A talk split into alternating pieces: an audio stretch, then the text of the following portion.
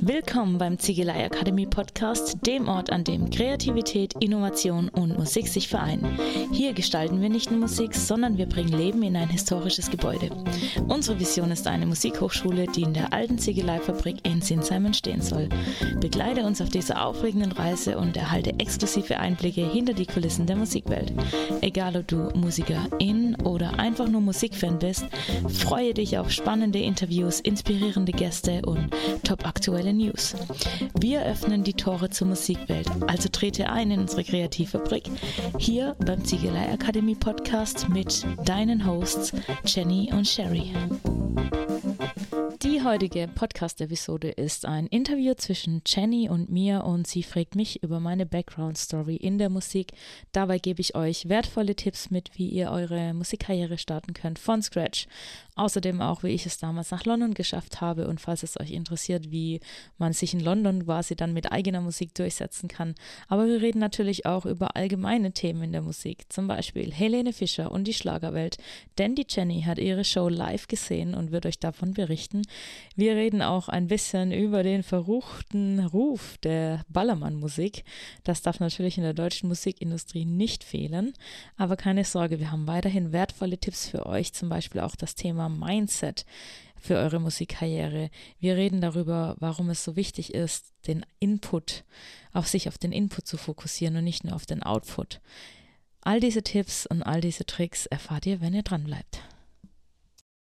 Wir hatten ja neulich mal gebrainstormt, dass wir so als wiederkehrendes Format am Anfang immer unseren Song der Woche nennen, haben wir gesagt.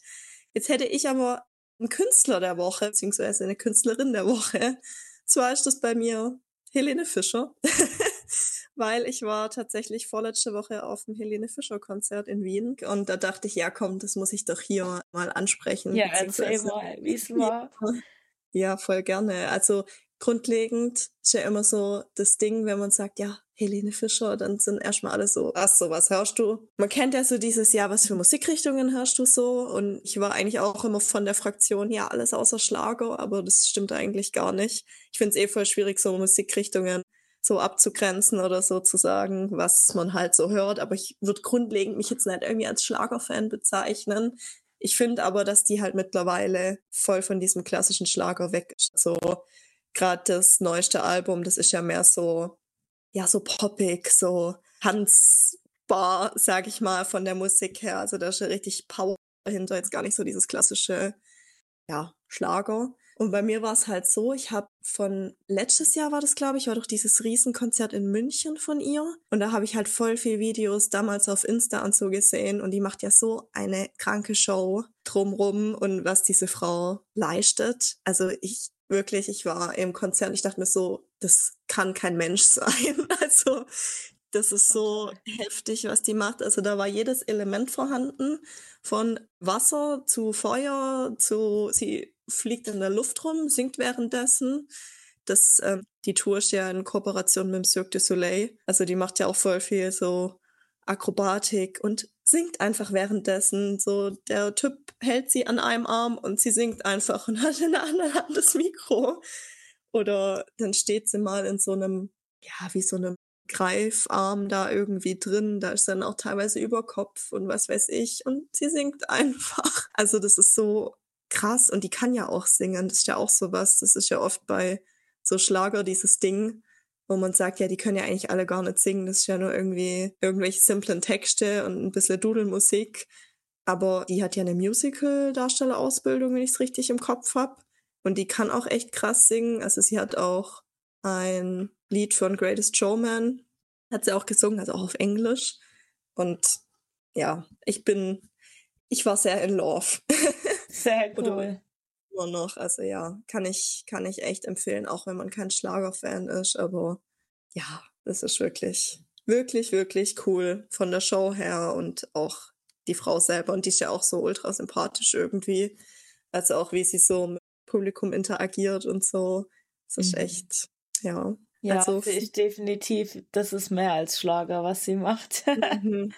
die hat ja eigentlich oh. auch ein neues Genre irgendwo. Mhm ihn, also sie war die Initiatorin sozusagen vom Popschlager. Deswegen ist ja. ja bei ihr nicht nur Schlager, sondern eher auch Pop. Da war sie so, also mit Atemlos hat so diese Popschlager-Ära angefangen und sie geht ja immer tiefer auch mehr oder weniger in den Pop mit rein. Und das kann man nicht abstreiten, was Helene kann. Das ist wirklich abnormal. Also, ja, voll. Da ziehe ich auch alle Hüte mit der Akrobatik, mit perfektem Gesang, mit jedes Mal, also auch wie sie top aussieht, immer top oh, ja. Shape und also das ist alles so Perfektionismus auf höchstem Level. Wirklich krass. Ich ziehe bei ihr auch all meine Hüte. Vor allem frage ich mich auch so, wo ist da noch Steigerungspotenzial? Also ich kann mir auch vorstellen, dass ihre Fans schon teilweise natürlich sehr anspruchsvoll sind, weil die das irgendwie dann vielleicht auch erwarten, also gerade so diese Ultra-Fans. Und dann frage ich mich ja, wenn das jetzt schon so krass war, wie wird dann die nächste Tour? Also was will die noch machen, dass es noch krasser wird? Weil das erwartet man dann ja irgendwie. Also ja, da, da hat sie die, denke ich auch, die Messlatte extrem hoch gesetzt. Und ich denke, für mich hat sie eigentlich nur eine Chance, noch größer zu werden, und das ist, wenn sie mehr auf Englisch geht, wenn sie mhm. raus aus dem deutschen Markt geht. Also das denke ich, das Potenzial hat sie locker. Die kann locker mit Shows mithalten von Celine Dion, von Beyoncé, von die kann da locker mithalten, aber halt nicht mit deutscher Musik. Also ja, ja einzige Chance wäre noch. Aber das will ja auch nicht jeder. Und das ist ja auch eben. legitim. Also sie hat, glaube ich, im Deutschen alles schon erreicht. Ich bin auch immer sehr, sehr begeistert von ihr von Anfang an. Also nicht von Anfang an, das stimmt nicht. Eher so, als sie wirklich, wo man dann sehen konnte, sie macht sie kann mehr als nur Schlager und sie ja. macht eine Ultrashow. Ich weiß nicht, wann das anfing. Also ich glaube schon so spätestens mit Atemlos hat man so ein bisschen hm. mehr von ihr gesehen oder mit ihren ähm, Weihnachtsshows konnte sie auch viel mehr Stimmt. zeigen, was sie kann, aber ja. definitiv ziehe ich auch alle meine Hüte. Habe ich sehr, sehr viel Anerkennung für die Helene. da schäme ich mich auch nicht dafür, dass ich auf einem Helene-Konzert nee, war. Also nee, ich finde, das sollte man. Ist auch immer schade, wenn man dann so manche, also ich glaube mittlerweile ist es auch nicht mehr so arg, aber wenn dann manche so meinen, ja, ich sollte das jetzt vielleicht nicht sagen, ist ja peinlich, ist ja Schlag. Hm. Nee. Also ist ja eigentlich egal, welche Musikrichtung es gibt, auch in der Volksmusik hoch anerkennbare Musiker und Songs und ich finde, es kommt immer aufs Talent drauf an und ich ja. bei Helene, das kann man nicht abstreiten. also, Voll. Letztendlich ist ja auch alles Geschmackssache. Also genau. Also von dem her. Genau. Ja, ja, und du bist ja gerade auf dem Oktoberfest in Frankfurt engagiert, kann man ja. so sagen, oder? Ja. Wie ist es gerade bei dir so? Wie sieht so dein Alltag oder deine Woche gerade so aus? Ja, spannend. also Mittwoch, Mittwoch bis Sonntag stehe ich eigentlich immer auf der Bühne und ja, da 17.30 Uhr fahren wir los, 19 Uhr geht die Show los, bis um 12 Uhr, fünf Runden und vier, viermal umziehen und immer so circa 2000 Leute, also auch wow. mega Gaudi, immer Mittwoch mhm. und Donnerstags. Es sind immer Stargäste in Anführungszeichen, also immer ein bisschen bekanntere. Zum Beispiel. Zum Beispiel war letzte Woche Vicky Krause mittwochs wieder da. Mhm. Natürlich so, sagen wir mal, der der Vater der Ballermann-Musik sozusagen, einer ja. der ersten, der das gemacht hat, ist ja nicht so meine Musik. Zu, Same. Wo wir wieder beim Thema sind. Genau. Aber Mickey Krause rechne ich wenigstens hoch an, dass er wirklich viele Hits hat und hatte. Mhm. Und das sei die Musik wenigstens, wenn man es mit die neuen vergleicht. Und das sage ich auch ganz gern offen im Podcast, das soll ruhig jeder wissen es gibt meiner Meinung nach viel zu viele Songs auf dem Ballermann, die null Sinn haben. Ja. Und ich nenne es immer Volksverdummung. Und dahinter stehe ich auch. Ja. Und Mickey Krauses Texte haben wenigstens noch einen Sinn. Mhm. Und er ist ein sehr sympathischer Mensch auch und ein toller Entertainer. Und bei ihm erkenne ich es auch voll an. Er hat auch noch meiner Meinung nach Songs, die auch eher mehr noch ein Schlager sind. Also nicht so es gibt ja auch Ballermann-Songs, wo du einfach nur denkst, es ist einfach, das ist nicht mal mehr ein Song, also keine Ahnung. Los, ja. Und bei ihm. Einfach, die Leute sind eh alle besoffen, ich kann jetzt eh erzählen, was ich will. Ja, genau. Also, das sind wirklich Texte dabei, ich, was ich da schon alles gehört habe. Und das kann ich bei Mickey Kraus null sagen. Also, ich finde bei ihm auch jeden Erfolg völlig anerkannt und Drüber hinaus muss ich dazu sagen, finde ich es toll, dass er sich so viel sozial einsetzt. Mhm. Er baut ja auch Schulen und sowas und ich finde es geil, wenn jemand sowas erreicht hat und auch das wieder zurückgibt. Und das macht er wirklich sehr, sehr gut. Mhm. Dann waren donnerstags die Weather Girls da. Kennt man ja vielleicht auch aus dem Song It's Raining Man. Ah, ja, das okay. die Weather ja. Girls. Und jetzt klingelt's. Aber die hatten halt nur einen Hit und das sind auch nicht mehr die, ja, das ist jetzt irgendwie die Verwandtschaft davon. Das sind nicht mehr die beiden Originalen. Das sieht ah, man auch. Dafür sind die, die beiden originalen Damen, die sind ja schon in einem gewissen Alter und mhm. die beiden, die jetzt auf der Bühne stehen, sind viel zu jung dafür. Mhm. Aber klasse Soul-Sängerin beide, also brutale Stimmen. Also cool. wow, richtig mhm. krasse Stimmen. Da merkt man mal wieder den Unterschied zwischen einem American Gesang und Soul und was wir als oft als in Anführungszeichen Gesang definieren. Mhm. Deswegen war das sehr spannend und ansonsten sind unsere Tage echt immer cool. Also wir haben sehr tolles Publikum, wir, die feiern anständig. Da gibt's keine großen Ausschreitungen, die sind mhm. nicht so betrunken, die können alle noch rauslaufen und so. Also wirklich anständig, muss man echt sagen. Das ist ja auch nicht sehr schön. gang gäbe. Und ja, die Shows machen Spaß. Wir machen ein gutes, gemischtes Programm. Also mhm. von auch Beyoncé, von Helene Fischer, von mhm. ich alles, was, was es so gibt an großen Hits, probieren wir da umzusetzen und das macht dann Spaß. Cool, wenn ihr da dann auch so breit aufgestellt seid. Ja, ja macht bestimmt Spaß, aber ist bestimmt auch anstrengend. Ja, auf jeden Fall. Also jetzt nicht so anstrengend, dass man sagt, oh, aber man merkt, der Körper ist natürlich geschwächter. Also jetzt zum Beispiel gestern kamen dann die Halsschmerzen, dann die mhm. Ist dann einfach das Immunsystem ist nicht so fit wie sonst.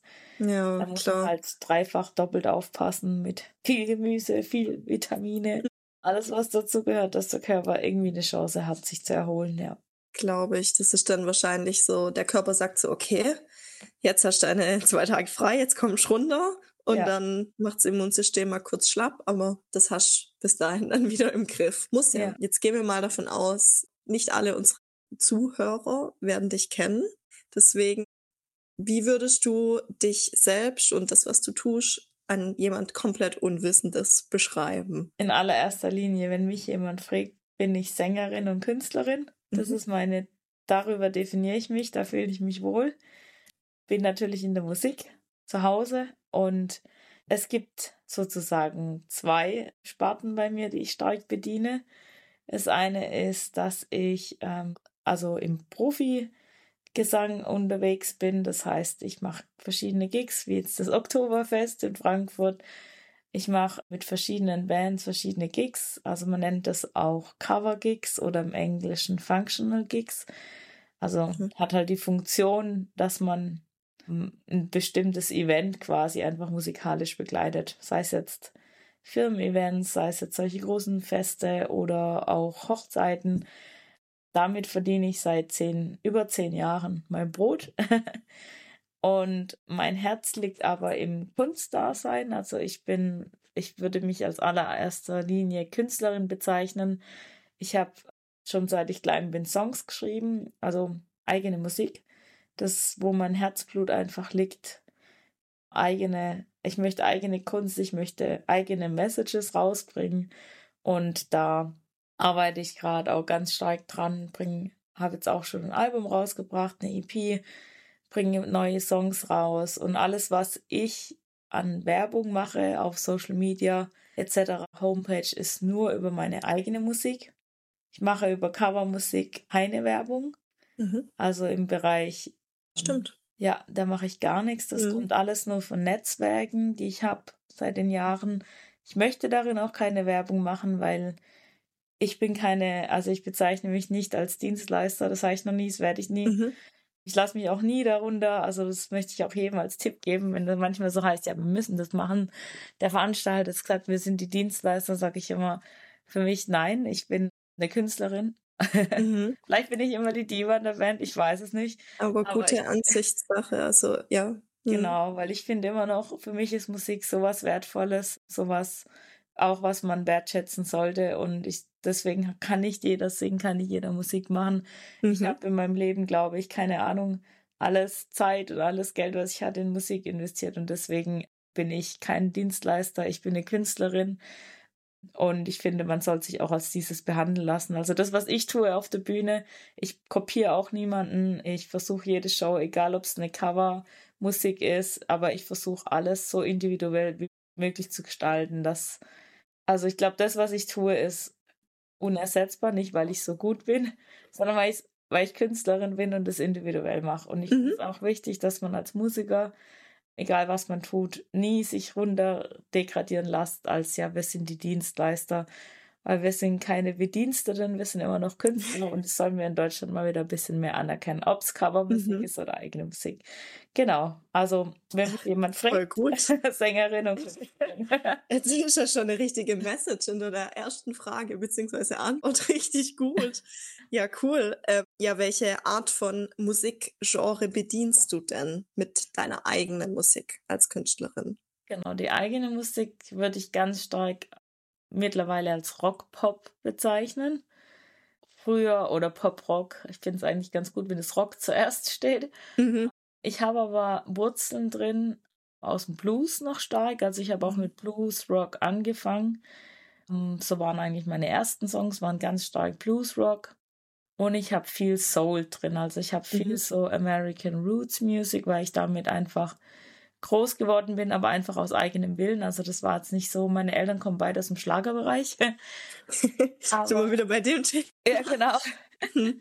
aber ich habe immer Soul gehört und deswegen ist bei mir viel, also ich mache mittlerweile kommerzieller Pop, Rock-Pop mit mhm. aber Blues- und Soul-Elementen drin. Mhm. Und was noch ein ganz großes Markenzeichen in meiner eigenen Musik ist, dass es sehr episch, also die Sounds. Ich produziere auch mit hm, und lege halt Wert darauf, dass alles so einen cinematischen, großen, atmosphärischen, epischen Sound bekommt, weil ich das selber einfach gerne höre. Cool findest, ja. Verstehe ja. ich. Cool. Okay. Welche Schritte bist du denn gegangen, bis du zur professionellen Sängerin wurdest, beziehungsweise ab welchem Punkt hast du dich auch selbst als professionelle Sängerin bezeichnet oder gesehen? Ja, das hat wirklich, das, ja, das hat gedauert. das noch, Interessant. ja, ich weiß auch noch ganz, also angefangen, ich habe mit neun, stand ich das erste Mal auf der Bühne. Meine Eltern mhm. waren ja beide Musiker Mus oder meine auch Sängerin. Das heißt, ich hatte immer Auftritte. Ich habe dann auch mit 18 meine erste eigene Band gegründet. Wir, mhm. wir hatten da auch schon Gigs und ich war seit ich 19 bin, habe ich damit Geld verdient, also so bei mhm. Hochzeiten, bei Feste und so weiter.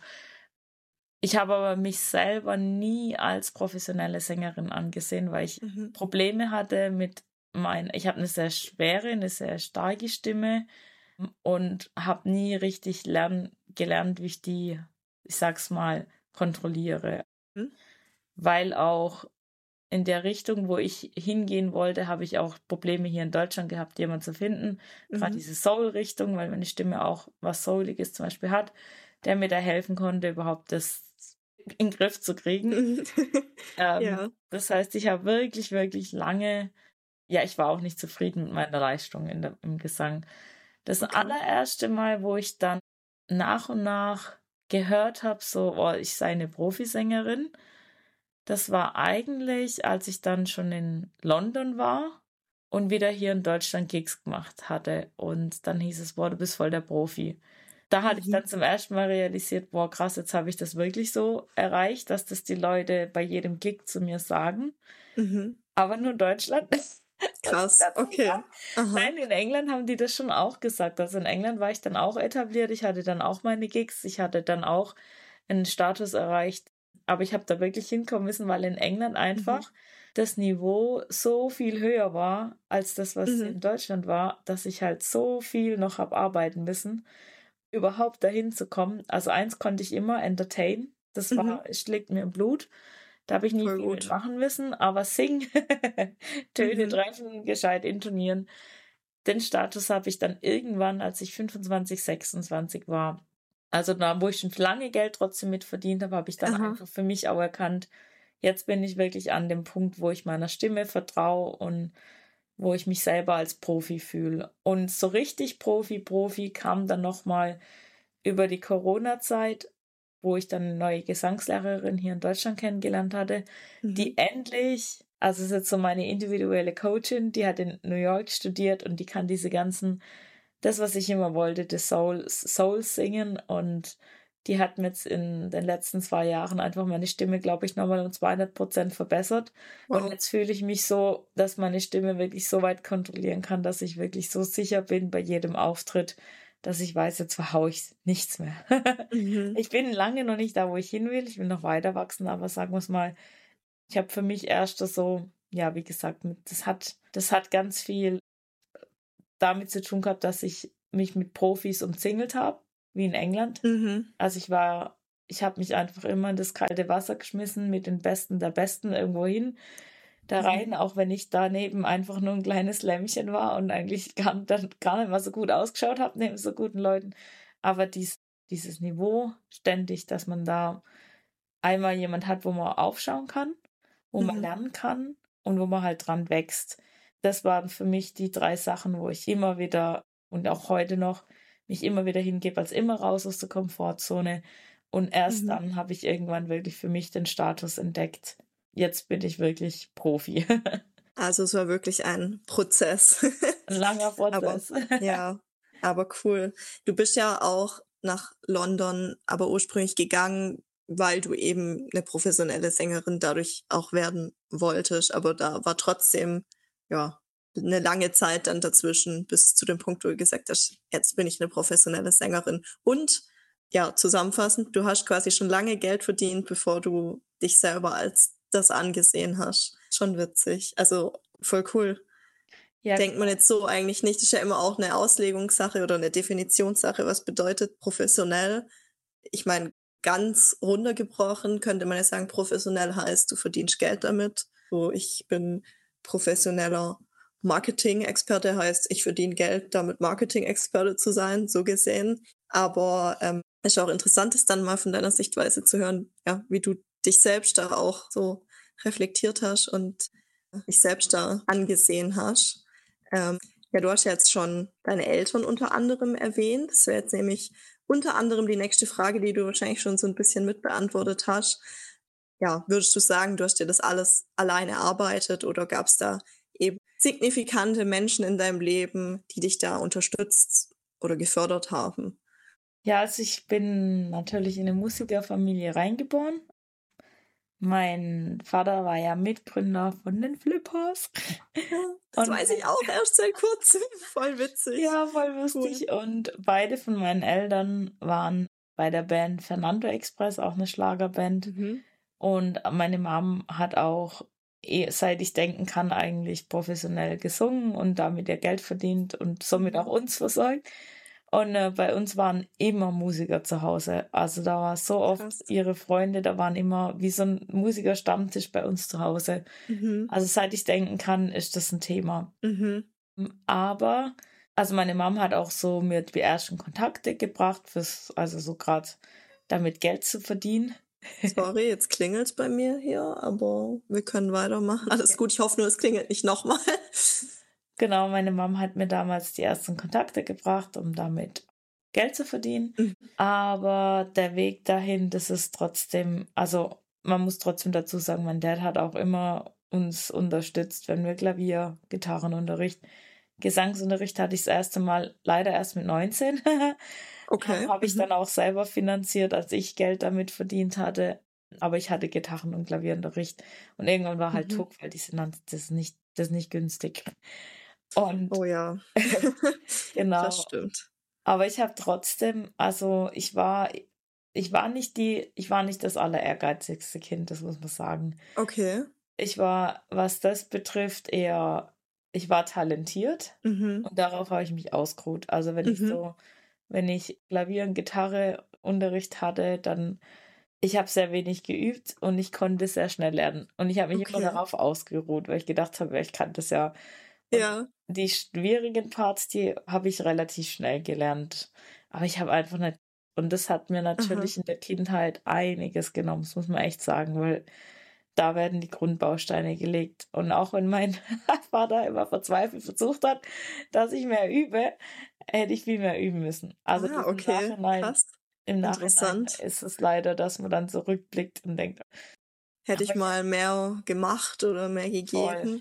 Ja. Okay, aber war das dann, also das Netzwerk war dann quasi durch deine Eltern so gegeben, ja. aber war das dann schon so, war das dann irgendwie klar, ja, dass du auch was in Richtung Musik machst oder war das schon, dass du es halt an deinen Eltern gesehen hast und das deswegen halt wolltest oder du da so ein bisschen Arschtritt ja. bekommen, sag ich mal.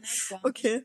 Das war freiwillig, also ich wollte, mhm. das war bei mir, glaube ich, von klein auf klar. Bei mich gab es mhm. nichts anderes. Ich hatte relativ schnell Songs geschrieben. Ich war, habe mit sechs Jahren meine ersten, meine ersten Songs geschrieben, mit sechs, sieben. Also Krass. selber irgendwie versucht, an der Gitarre was rumzuzupfen und irgendwelche Texte, mhm. Rap, Rap-Texte. Ich war ah. damals voll der Deutschrap-Fan und habe da schon Songs geschrieben.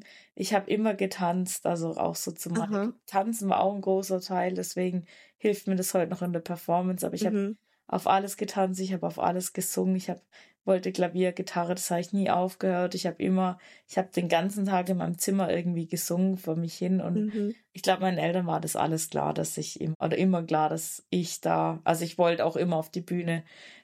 Also mit neun durfte ich dann das erste Mal bei meiner Mom mit auf die Bühne Ach, und habe dann schon gedacht, ich kriege jetzt einen Herzinfarkt, weil ich so aufgeregt war. Und seitdem wollte ich immer mit und wollte immer auf die Bühne. Also das war mhm. völlig mein Ding. Also das war eigentlich immer klar allen, dass das bei mir unaufhaltsam. Meine, mein Vater hat ja dann eher noch so gesagt, ja, bist du das sicher? Das ist ja nicht das sicherste Gewerbe und was weiß mhm. ich. Und deswegen habe ich ja auch noch mal BWL studiert, aber mhm. äh, nee, das war, das war klar, das war so mein Ding. Meine Eltern haben mich da unterstützt, haben mich aber auch laufen lassen. Ich sage ja immer, ich hätte gern noch mehr Unterstützung gehabt. Also mein großer Traum war ja als Kind, ich wollte ja unbedingt, dass wir nach Amerika ziehen. Oh. Ich hätte als Kind alles. Ich habe gesagt, wir gehen jetzt sofort nach Amerika. Verstehe ich, ja. Ich will dort leben, ich will dort lernen und ich will in diese Schulen, wo die alle lernen und so. Aber das versteht man ja als Kind dann nicht, dass ja. das ja eigentlich nicht einfach von heute auf morgen geht und teuer ist und so. Also deswegen, als Kind war ich damals völlig enttäuscht, dass wir nicht nach Amerika gezogen sind. ja, klar, verständlich. Also. Aber man kann ja niemanden dafür, ja, beschuldigen. Ja. Ach, witzig. Okay, das ist, äh, das ist ganz interessant. Du greifst mir nämlich schon einige Punkte vorweg, aber das ist gut so. Du hast ja gerade gesagt, du hast ja auch äh, BWL studiert, weil ja, ist ja immer das Thema, ne? Sicherer Job und sowas. Aber du bist jetzt ja hauptberuflich Musikerin. Wann kam denn der Punkt, wo du beschlossen hast, dass du dich jetzt wirklich hauptsächlich auf die Musik konzentrieren und damit Geld verdienen kannst, also wo man es quasi nicht nebenher gemacht hat und mal was damit verdient hat, sondern im Sinne von, das ist jetzt mein Hauptjob? Also mein Mindset war ganz lange wirklich so dieses deutsche Denken, nenne ich es jetzt mal. Hm. Die Angst davor, dieses, kann man daraus wirklich was machen, wenn man hier in Deutschland ist.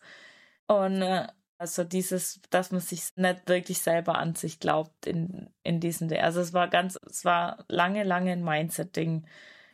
Bis ich, also ich hatte dann mein Studium gemacht, ich hatte ja trotzdem meine Gigs, also ich hatte ja trotzdem jedes Wochenende zweimal war ich unterwegs mit einer Band. Ich hatte noch, ich war feste Leadsängerin bei einer Partyband, ich hatte noch meine eigene Band. Also ich war trotzdem unterwegs. Ich habe auch Musikevents veranstaltet. Ich habe schon gemacht, aber ich war eher wie so eine ich hatte damals kann ich mir auch vor wie eine Dienstleistermaschine. Mhm. Ich hatte meinen festen Job danach im Studium im Büro bei Ka also Kaufland, kann man ja so nennen jetzt. Ähm, Werbung, jetzt muss man es als ja, genau. Werbung kennzeichnen. Nein, Aber ich bin an den Punkt gekommen, also erstens mal habe ich einfach nur 24-7, wie so funktioniert, weil es einfach mhm. zu viel war. Und dann kam ich so an den Punkt, wo ich dann gesagt habe, ich muss jetzt erstmal hier raus, ich muss mich hier erstmal hier rausnehmen und irgendwie als mhm. Mensch neu sammeln. Und dann bin ich ja so ein paar Tage alleine nach Irland gegangen, also so eine Woche. Mhm. Und bin dann einfach alleine in den Klippen rumgelaufen, habe dann überlegt, bin wirklich so zurück, sag mal, was wolltest du eigentlich immer im Leben? Und dann ist mir so wirklich gekommen, dass dieses Ganze, diese Ängste und sowas, das war extern, das waren ja von der mhm. Umgebung, was man gehört hat. Aber ich so als Kind Mir war das immer als Kind schon egal, mir war das als Mhm. Jugendliche egal. Ich wollte den Traum, ich wollte das Ding. Ich habe irgendwie, weiß nicht, was eine innere Stimme ist, irgendwas, was mich einfach nie beruhigt auch hat. Also es hat mich immer Mhm. wie so ein Feuer in mir gebrannt. Und da habe ich gedacht, wie, was machst du jetzt? Wie fangen wir jetzt da an? Wo wollen wir hin? Und Mhm. dann dachte ich, okay, irgendwie ist Bildung ja auch immer so ein Weg für ein Netzwerk und vielleicht muss ich einfach nochmal Musik studieren, weil ich ja auch mich selber noch nicht so gut gefunden habe und ich habe irgendwas gebraucht, wo ich wachsen konnte. Also ich wollte unbedingt nochmal entwickeln, wachsen. Und deswegen war es so mein Ding, perfekt, ich breche das hier ab und gehe nochmal irgendwie nach England oder Amerika und studiere Musik. Das war so mein Mhm. Ding, das war so meine Erkenntnis in, in, in Irland damals, wo ich gedacht habe, ich muss einfach wohin, wo, wo die Musik wertgeschätzter ist, wo es mehr Ja. Künstler gibt und wo ich irgendwas noch lernen kann. Also das war so mein Gedanke. Und dann bin ich zurückgekommen, habe davon natürlich allen erzählt, ja, geil, mach. Naja, und dann kam wirklich die Möglichkeit mit London.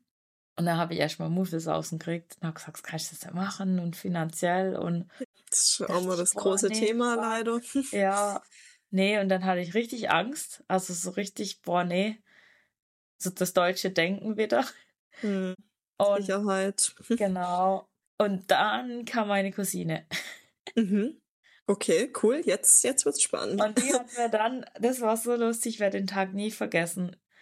Sherry, Sherry, du musst sofort nach der Arbeit zu mir kommen. Und Oh. ich dachte, wunderbar, oh Gott, es ist was passiert. Und dann hat sie gesagt, sie hatte dieses, hat sie einen Film angeguckt oder ein Buch gelesen? Ich glaube, einen Film angeguckt. Da ging es um irgendeine Story, dass ein Mädchen, so nach dem Motto, da hat sich eine Türe geöffnet und das Symbol war, die Türe hat sich geöffnet und sie ist nicht durch und jemand hat zu ihr gesagt, du musst da durch, weil manche Türen öffnen sich nie wieder. Die bleiben Mhm. für immer geschlossen. Mhm. Es werden sich vielleicht andere Türen öffnen, aber es wird nie das sein. Du musst da Mhm. durch. Und dann hat sie das auf meine Chance mit London assoziiert und sagte, du musst da jetzt hin. Und Mhm. das jetzt meine ich wirklich. Ähm, ich hatte dann nur noch der Kurs in London fing an, sechs Wochen später. Das heißt, ich musste wirklich den nächsten Tag kündigen. Anders Wow. wir keinen Zeitslot gehabt. Aha, Das war so knapp. Also wirklich so dieses Jetzt. Und ich so, nein, das kann ich nicht machen. krass. Die so, du musst da morgen hin und du musst deine Kündigung einreichen. Oh Gott. Und dann hat die mich so lange eingeredet, dann habe ich es irgendwann eingesehen und habe gedacht, ja, das war immer mein Traum und Mhm. komm, jetzt mach's einfach. Und ja, dann habe ich wirklich am nächsten Tag meiner Chefin geschrieben, habe die Kündigung schon ausgedruckt, das hat sie schon vorbereitet. Muss Mhm. nur unterschreiben. Perfekt. Das ist super. Unterschreibt. Sowas braucht man. Und dann, ja, habe ich mit meiner Chefin am, also da waren alle schon weg. Das Meeting fand irgendwann um halb sechs statt oder so, also wo wirklich Mhm. alle schon aus dem Büro waren. Und ich war gerade dabei, so bessere Position zu bekommen. Mhm. Und ähm, ja, ich war ja da auch erst ein Jahr angestellt. Also ich war schon zwei Jahre vorher als Hiwi dort, also Ah, Werkstudent. okay. Aber ich war erst ein Jahr fest angestellt und war gerade so dabei, so ein bisschen aufzusteigen sozusagen. Mhm. Und die Chefin und ich haben uns immer voll gut verstanden. Also die ist ja gerade mal Mhm. auch so nicht mal zehn Jahre älter als ich Mhm. damals gewesen.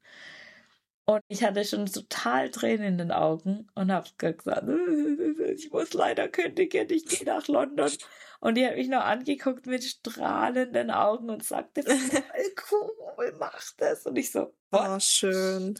Ja, das war richtig Cool. cool. Und das war dann halt echt so der Moment, wo ich so dachte, ja, man, äh, man muss einfach machen. Und ich habe dann nur, also das war das mein Eye-Opener. Alle Menschen um mich herum, keiner hat mir gesagt, hast du keine Angst, das und das. Alle Mhm. haben nur gesagt, boah, richtig geil, dass du das machst, Mhm. weil ich einfach glaube, jeder hat einen Traum, jeder möchte was tun, egal was es ist. Und meistens halten wir uns halt nur selber zurück. Und ich glaube, in dem Moment, wo ich das gemacht habe, haben viele Leute erkannt, boah, ich habe eigentlich auch was, für das ich brenne und traue mich nur nicht. Mhm. Und Ja, es war stimmt. nur positives Feedback. Und deswegen bin ich echt froh, dass ich es gemacht habe. Es war ein Risiko, ganz klar, aber es hat ultra was geholfen und es war einfach, ja, mein Freiheitsschlag. Mhm. Du hast so Ja. ein Zeichen gebraucht und dann, ja, ging alles Schlag auf Schlag quasi. Ja. Okay, und dann bist du nach London zum einen für das Studium und hast dann dort quasi nebenher noch mit der Musik Geld verdient oder Ja. wie hast du dir das dann, also so hast du es dir dann quasi auch finanziert? Gemixt. Und es hat dann ja. geklappt, zum Glück. Da war ja wahrscheinlich auch die Sorge, ja, funktioniert das dann und wie, ja, komme ich da ja, an Aufträge klingt jetzt halt auch wieder so dienstleistermäßig, aber ja, ja du weißt, was ich meine. Nee, also ich finde es, glaube ganz gut, dass man das in dem Podcast auch äh, transparent macht. Es ist mhm. nicht billig in London. Ich hatte mhm. Ersparnisse damals noch von knapp, ja, so 11.000 Euro habe ich damals mhm. erspart. Oder 12, irgendwie sowas um den paar. Die waren aber schnell weg. Ja, das glaube ich. Die waren schnell weg, muss man mhm. sagen. Äh, London kostet. Ja, du warst ja dann auch eine Weile. ja, ja, klar. Und äh, London, die Mieten sind sehr teuer. Mhm die Studiengebühren, da kann man Kredit oder konnte man vor, muss man vielleicht auch, falls es jemand interessiert, wer in England studieren möchte. Ich war vor Brexit, das heißt, es gab für EU-Studierende den Studentenlohn, wo die Studiengebühren direkt abgedeckt wurden. Also mhm. es ist wie in Deutschland, da gibt es auch so Bildungs- und Studienkredite, wo dann im Prinzip human sind von der Rückzahlung, nur wenn du kannst. Die gibt mhm. es mittlerweile nicht mehr für Yay. Und mhm. noch dazu, also es ist alles halt mindestens doppelt bis, bis dreifach so teuer, jetzt noch teurer. Ich habe mich damals, also ich hatte Ersparnisse, ich hatte Gigs, ich hatte einen, ich habe unterrichtet, Klavier und Gesang, mhm. ich habe Deutsch unterrichtet und ich habe am Anfang noch bedient und ich habe am Anfang noch im Callcenter gearbeitet und ich habe am Schluss noch wow. einen Kredit in Deutschland aufgenommen, Studienkredit, und ich habe Gigs in Deutschland noch gemacht, weil ich da mehr verdient hatte mhm. als in England und bin dann gependelt. Also habe dann wieder wow. quasi alte Jobs angenommen. Also so, es, wenn mich da jemand fragt, ich war jeden Monat null auf null. Manchmal mhm. habe ich nicht gewusst, wie ich die Miete bezahle. Es ist krass. Also einfach, man studiert, man hat nicht ewig die Zeit, da richtig viel Kohle zu verdienen. Man ist ja auch dort, um ich wollte auch vom Studium was mit. Ich wollte dann nicht mhm. eine Hochschule bezahlen, von der ich nichts habe. Ja. Und also es ist nach wie vor, wenn jemand sowas macht, zu erwarten, dass man da easy über die Runden kommt. Mhm. Aber es gibt Möglichkeiten und ganz ehrlich, am Ende vom Tag, ich zahle jetzt noch die Kredite teilweise ab. Mhm. Ist halt so, aber es war es mir allemal wert. Ich habe das lieber. Das Wichtigste. Und ich habe es lieber in mich investiert. Ich habe so viel gelernt, ich habe so viel mitgenommen, mhm. ich habe so viel auch mich als Künstlerin etablieren können, also meine Karriere auf ein ganz anderes Level gebracht. Mhm. Jeder hat ja da andere Entwicklungsstufen, aber mir hat es ganz viel gebracht. Ich habe damals mich entschieden zwischen oder entscheiden müssen zwischen dem Standard deutschen Leben. Ich war kurz davor, eine Wohnung hier zu kaufen, weil mhm. ich, den, ich hatte den Job, ich hatte was angespart und habe dann doch lieber nochmal investiert im Studium in England. Geht bis Sicherheit ja. auch anders, aber ja, es ist nicht leicht. Ist ja auch eine Investition, ja. Also. Ja, mhm. Absolut. Und für jeden, der das machen will, also man muss sich auf finanzielle Einschränkungen einfach. Also ich war da nie im Urlaub, drei Jahre lang nicht. Und mhm. gut, ich war in Deutschland, der Flug kostet ja nicht viel. mhm. Zu Hause musste man nichts bezahlen. Für den Urlaub. Ja, gut, das ist, das ist dann der Vorteil. Ja, gut, ja. aber du hast ja dann quasi gefühlt zehn Jobs gleichzeitig gemacht. Ja. So. Neben dem Studium noch, was man ja eigentlich, ein Studium ist ja eigentlich Hauptjob. Ja. Wie viel Zeit hattest du da noch, um zu schlafen? Es kam sehr kurz. Also das war mhm. wirklich in London 24-7.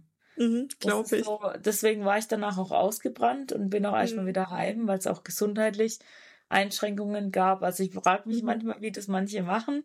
Quincy Jones hat auch mal gesagt, er hat in seinem Leben nicht mehr als viereinhalb Stunden im Schnitt geschlafen. Wow. Ich habe auch viele Jahre, glaube ich, zu wenig geschlafen, aber ich komme immer irgendwie mehr so einem Alter, wo ich wenigstens meine sechs Stunden haben möchte. Ja. also, nee, es war, es war intensiv, definitiv, weil ich hatte, ich habe einfach die Zeit völlig ausgenutzt und es waren, also die Tage so in London liefen halt so ab. Montags war, also meistens war dienstags bis donnerstags Unterricht in der Uni. Mhm. Montags war ich trotzdem meistens dort und habe irgendwas gearbeitet.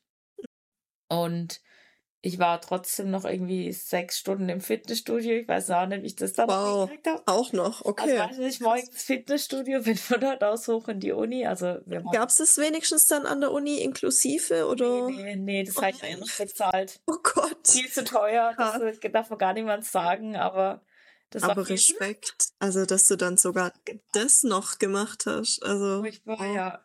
Nee. Das, da war ich ja, das, das war auch nicht so ganz gesund, was ich da abgeliefert habe immer, mhm. aber das war auf jeden Fall, ich war, habe versucht, so die Tage über das rauszuholen, was ging an der Uni, weil wir dort auch ein Tonstudio hatten. Mhm. Äh, ich habe dort an meinen Songs gearbeitet. Ich habe dann One-to-One-Sessions mit unseren Tutoren gehabt. Also ich habe in der Uni immer an meiner eigenen Kunst gearbeitet. Mhm. Sei es entweder an Songs oder Marketing oder whatever, wenn kein Unterricht war. Mhm. Und dann abends war meistens Unterricht. Also ich bin dann irgendwie noch durch halb London gefühlt gefahren und habe irgendwie unterrichtet, entweder Deutsch, also so ab 16 Uhr, 17 Uhr oder so. Ja, dann war ich irgendwann so 20 Uhr 20, oder 21 Uhr daheim. Hab meistens entweder noch Wäsche gewaschen oder so. Und ja, ich bin eigentlich fast jeden Tag so um halb sechs damals aufgestanden. Also das war immer oh. so den Dreh. Und ich habe jeden Freitag und jeden Samstag einen Gig gehabt. In einer, wir hatten so eine Stammbar. Mhm. Und oh, mittlerweile, ich war Gott, wir haben das ausgehalten. Die Gigs, also freitags war oft so, dass ich auch im Tonstudio komplett noch eingesungen hatte. Also Freitag oder Samstag noch einen Song eingesungen hatte, also für meine mhm. eigene Musik. Wir konnten da die Metropolis Studios buchen, aber nur am Wochenende, also entweder Freitag, Samstag, Sonntag. Das haben wir so gut wie es ging genutzt, also so ein bis zweimal im Monat eigentlich immer. Mhm. Und ich mhm. hatte dann halt immer diesen festen Gig in der Bar und das war halt immer am Wochenende völlig verrückt. Bis um zwei und bis wir dann daheim waren, war mhm. vier morgens. Mhm. Ich habe keine Ahnung, wie ich das auskenne. Wow. Und sonntags war ich oft noch, weil ich einfach so Bock hatte, sonntags noch auf einer Jam-Session. Krass. Und also Sonntagabends, das ging dann auch noch mal bis um zwei, bis wir oder drei, bis wir daheim war. Und dann war ich noch mal irgendwann unter der Woche entweder auf einem Konzert, weil ich war noch, hab nebenbei noch Musikjournalismus gemacht und konnte dann mhm. immer Konzerte reviewen. Und so einmal im Monat oder so war noch irgendein Konzert irgendwo, wo ich dann auch nochmal mit meinen, also da konnte ich auch connecten mit Plattenfirmen aus dem Bluesrock-Bereich oder anderen Journalisten oder irgendwelchen Industrieleuten. Das war immer ganz cool. Oder ich war noch woanders auf einer Jam-Session. Also so mindestens wow. einmal die Woche war ich noch irgendwo auf, ich nenne es mal Networking-Event mhm. Jam oder also keine Ahnung, danach nicht mehr. Boah. Aber das ist, wenn man in so einer Stadt ist, der Speed ist ganz anders. Mhm. Von allen Seiten. Das ist, hat nichts nur mit mir zu tun, das ist die ganze Stadt. Mhm. Jeder, von der Hausfrau zu den Schülern, zu den vor allem so Banker und jeder hat diesen Pace, die Bedienungen. Das ist, also ich habe das Gefühl, die ganze Stadt ist auf LSD oder Ecstasy irgendwie wach sind. Aha. Das ist so krass. Das also, aber auch leisten können. Also. Nee, ich habe ich es nie genommen. Ähm, aber so nach dem Gefühl, wie manche da auch nicht unterstellen. wie manche da drei Tage wach sind. Ich habe keine Ahnung. Ey. Ja, krass. Weil ich hätte jetzt sonst auch gesagt, ich glaube, sowas funktioniert halt, wenn du für was brennst. Ja. Also grundlegend, dass du dann halt einfach so aktiv sein kannst, weil es gibt so viele Leute, die in einem normalen, ja, bei uns ist es ein 8-to-5-Job. Ja. Eigentlich heißt es ja 9-to-5, warum ja. auch immer. Ja, die so einen Job haben und die dann aber, ah, ja, nach der Arbeit, nee, da kann ich nichts mehr unternehmen. Ich muss ja morgen früh dann wieder früh raus. Und die, ne, wo ich mir dann teilweise auch denke, wow, wie schlimm ist dein Leben für dich, dass du so eine, ne, so eine Mentalität einfach ja. hast. Aber ja, vielleicht hat es auch was mit dem Wohnort zu tun, kann schon auch sein. Das, was du beschreibst, das ist, würde ich sagen, so das Board-out. Weil das ist ja auch, wenn du, wie du sagst, wenn man für was brennt, ich denke, du gehst nur in so eine Stadt. Die meisten, die in so eine Stadt gehen, die gehen dahin, weil sie wirklich ein Ziel haben und die geraten dann eher mhm. mal so einen Burnout. Aber die Energie kannst du nur rausnehmen, wenn du wirklich für was brennst. Aber es hat alles seine Grenzen. Also mhm. Also mir hat es auch nach drei Jahren gesundheitlich mächtig eingeschlagen. Es gibt aber bei jeder jeder unterschiedlich. Ich glaube nicht, dass es generell gesund ist, sowas in mhm. so einem Pace komplett durchzuziehen. Und in London merkst du auch, deswegen fluktuiert es so. Also es ist ein Kommen und Gehen.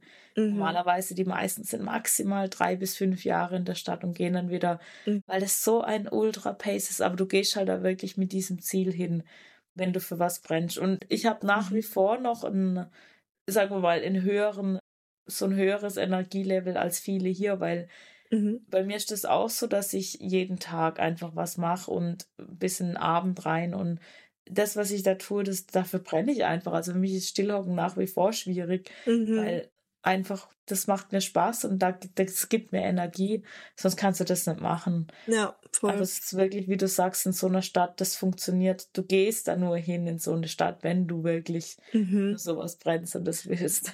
da lebt man nicht, weil man da halt einfach lebt, weil man da irgendwie aufgewachsen ist oder sonst was, wie jetzt ja. hier in Heilbronn oder Sinsheim, genau. sondern da gehst du halt du entscheidest dich für die Stadt. Ja. Aus irgendwelchen Gründen auch immer. Ja, kann gut sein, dass es dann darin liegt. Also ich denke, das haben ja auch viele so wirklich Großstädte, nicht Heilbronn, sondern ja. größer so an sich. Also kann gut sein, das wird bestimmt auch in Berlin ähnlich sein. Total. Also klar nicht vergleichbar mit London, aber ich kann New mir York, schon vorstellen. LA. Aber ja. auch selbst Tokio, Hongkong, das sind, das mhm. sind, das sind andere Paces. Mhm. Da dreht sich die Welt etwas schneller. Ja. Ja, krass, ey. Ja, cool. Die nächste Frage hast du, glaube ich, auch schon beantwortet. Ja, dass du Sängerin bist und singen kannst, wissen wir jetzt ja alle. Jetzt hätte ich gefragt, ob du auch Instrumente spielen kannst und wenn ja, welche. Du hast ja gesagt, Klavier, Gitarre. Ähm, Gibt es da ja. sonst noch was, wo du irgendwie Erfahrung hast oder wo du sagst, ja, das könnte ich auch spielen? Ja, also das, das finde ich auch immer ganz wichtig, dass man das nochmal so definiert, was steckt in äh, einer Künstlerin oder mhm. einem Künstler.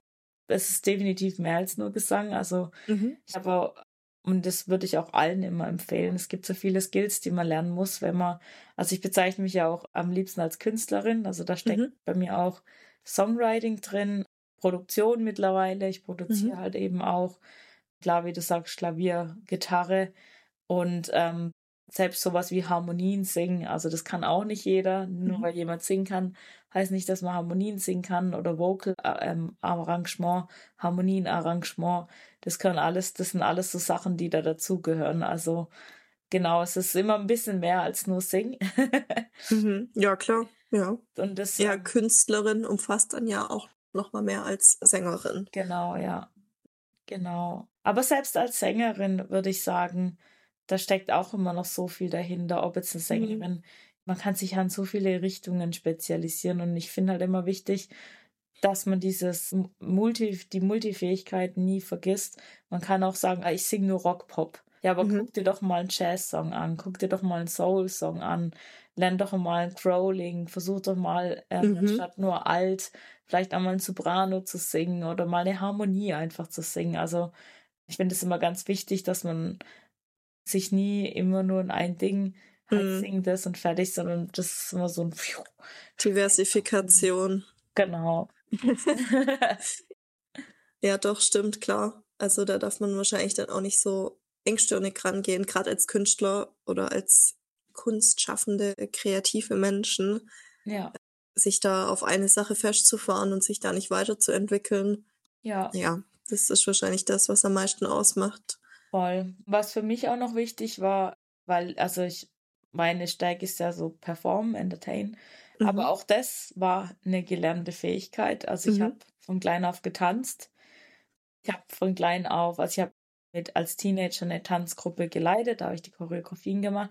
Das heißt, ich hatte immer schon als Kind so diesen Spiegel, deswegen habe ich jetzt wieder in unserer Ziegelei jetzt einen großen Performance-Spiegel, weil ich das ja. wieder ein bisschen nicht mehr sehen konnte. Ich hatte hier einen oh, ja. Spiegel. Aber ich habe von klein auf so gewusst, wenn ich diese Bewegung mache, sieht es so aus. Auch das ist eine Fähigkeit, wo man oh, ja. ist als Performer. Die habe ich gar nicht. man muss es ja auch nicht in allen Bereichen, aber ich sehe ja. viele Sängerinnen, die das halt, wo ich ganz genau sehe, die haben das halt auch mhm. nicht. Und das ist halt auch was, man muss sich auch immer irgendwie so nicht jeder muss tanzen können, aber man muss zumindest das Gefühl haben, wenn ich die Bewegung mache, dann wirkt es so. Also Performen mhm. ist ja nochmal eine andere Fähigkeit als Singen. Stimmt, ja, stimmt. Ja. Guter Punkt. Ah ja, ja, nee. da wäre ich auch verloren, was das angeht. Aber klar, es sind so viele Faktoren, die da zusammenspielen. Aber würdest du grundlegend sagen, wow, da ist gerade jemand so nah an meinem Fenster vorbeigelaufen. Oh, Schock. Jesus. Aha. Wenn jetzt so ein Schatten war, lag es daran. Hm, Würdest du aber sagen, dass man mit einem musikalischen, mit einem musikalischen Talent geboren ist, wird? Oder muss, musstest du das erstmal lernen? Also jetzt in deinem Fall. Ja, da gibt's auch mega viele Bücher darüber. Das finde ich voll Mhm. spannend zum Thema Talent. Das eine, das habe ich auch hier. Ah, The, The Talent Code von, von Daniel Coyle. Ultra Aha. spannend. Da gibt's also extrem viele Bücher auch. Oder The Growth Mindset von Dr. Carol. Wie heißt der nochmal? Habe ich auch irgendwo. Muss ich leider mal schauen. Das tun wir nochmal in den Disclaimer rein. Mhm. Also es gibt, jeder Mensch ist mit verschiedenen Fähigkeiten oder sagen wir mal, ja, ich, ich nenne es jetzt mal Grund, Grundeinstellungen, also Grundsettings irgendwo geboren. Mhm. Der eine ist vielleicht ein bisschen, ja, allein schon, dass wir verschiedene Körpertypen sind. Ja, der eine ist Ja. vielleicht ein bisschen stärker, der andere ist ein bisschen agiler. So hat ja jeder einfach rein physisch äh, verschiedene Grundvoraussetzungen. Aber, jetzt kommt das große Aber, das, was wir so als Talent und sowas bezeichnen, ja, es gibt einen gewissen Grad von Talent, nur die Leute, die wirklich was richtig gut beherrschen, das sind immer nur die, die wirklich, wirklich üben, üben, Mhm. und die die Einstellung haben, dass man immer dazu lernt. Das ist auch wichtig, Mhm. dass man nicht sagt, ja, ich bin jetzt entweder, ich kann nichts dazulernen, so bin ich halt, Mhm. und auch nicht, ah, ich bin schon so gut, ich muss nichts mehr lernen, sondern nur diejenigen, auch so eine Beyoncé oder so, hat immer diesen offenen Mindset zu sagen, was kann ich noch lernen? Also immer so dieses, was kann ich noch aufnehmen? Wie kann ich mich noch weiterentwickeln? Wo kann ich was noch lernen? Also so, wo sind meine Komfortzonen? Wie komme ich da raus? Und was kann ich von dem lernen? Was kann ich, also man, der ewige Mhm. Student, man einfach immer lernt, egal was im Leben, dann, das sind die größten Genies haben so gedacht, die größten Künstler, die größten Performer, Athleten, egal was, das ist immer dieser Mindset und immer eben, du bist die ganze Zeit an deinem Handwerk dran und Mhm. übst und übst und lernst und entwickelst. Das ist der einzigste Schlüssel. Also deswegen es steht auch in jedem Buch so der Talent Code oder gegen der the Growth Mindset. Das ist immer diese Einstellung. Also einmal zu Man lernt nie aus. man lernt nie aus, man hat den offenen Mindset und man lernt auch wirklich komplett dazu. Also man muss das Mhm. auch physisch, praktisch, hand, handhändisch anwenden und üben. Mhm. Das Okay. ist, was Talent ausmacht. Also muss man nicht grundlegend mit, jetzt in deinem Fall, musikalischem Talent geboren sein, sondern man kann sich das quasi auch aneignen, beziehungsweise ich frage mal, wie ich es ursprünglich gedacht hatte. Man sagt ja, das hattest du vorhin auch kurz angeschnitten, ja, also als Kind, beziehungsweise ja, je jünger man ist, desto leichter kann man lernen. Das ist ja auf alles im Leben so Ja. bezogen. Es heißt jetzt äh, Autofahren mit 17 ist leichter zu lernen wie mit 50 wahrscheinlich.